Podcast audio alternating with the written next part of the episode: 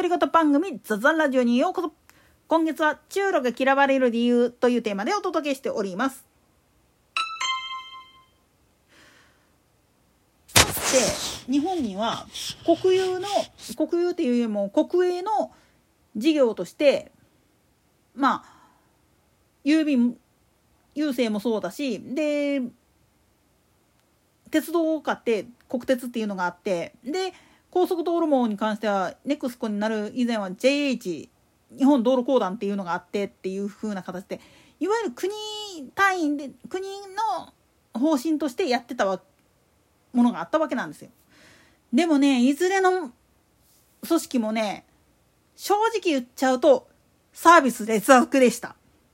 なんでやねん。その原因っていうのは自分たちはお上から雇われたものもっと言ったら国の役人だっていう認識でやっちゃってるもんだからどんな粗相をやったって国が全部守ってくれるやみたいな感じでやってたもんだから人とまあ言ってみれば接客するにしろどんなサービスが必要なのかっていうのに関しても全くもってね関心がなかったんですよね。まあ特に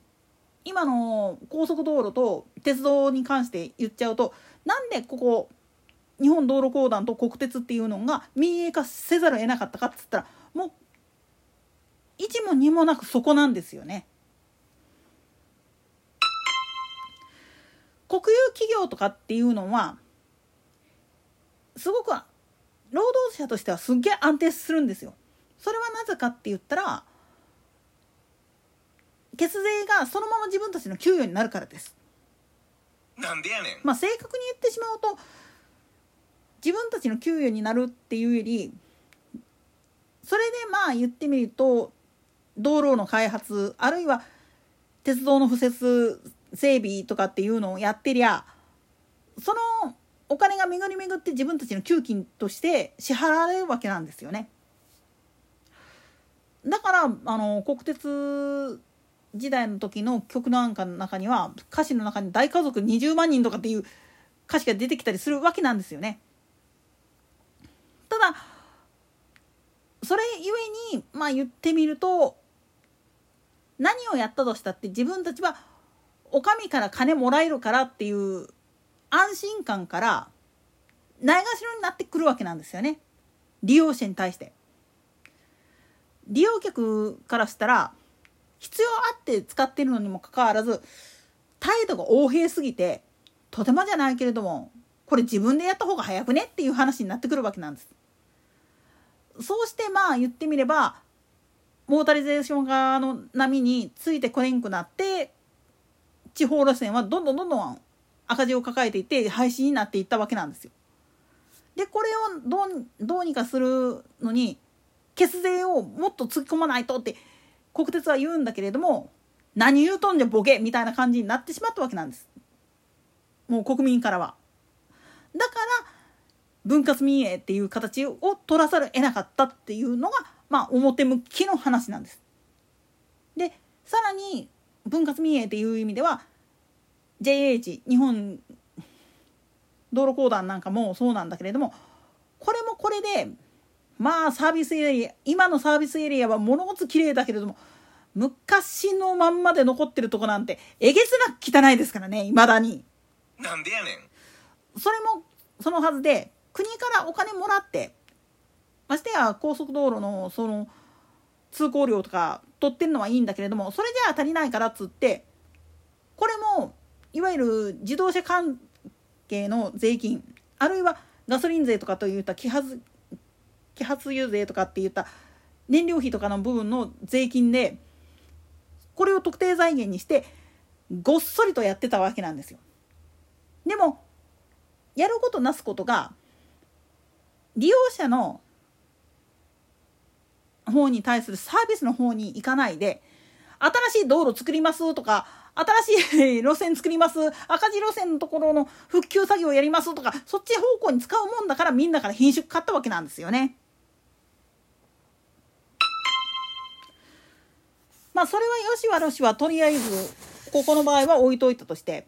これ実のところ言うと共産権もよう似たことが起きてるんですよね。言うまでもなく共産権の国々っていうのは全てが国営企業なもんだから収益が上がったとしたって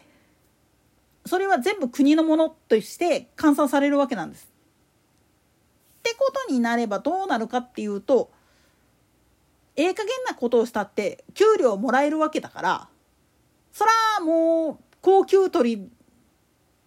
でも才能ないやつでも高級取りになるわけだからどうなるかって言ったら品質っていうのはどんどんどんどん劣化していくわけなんですよ。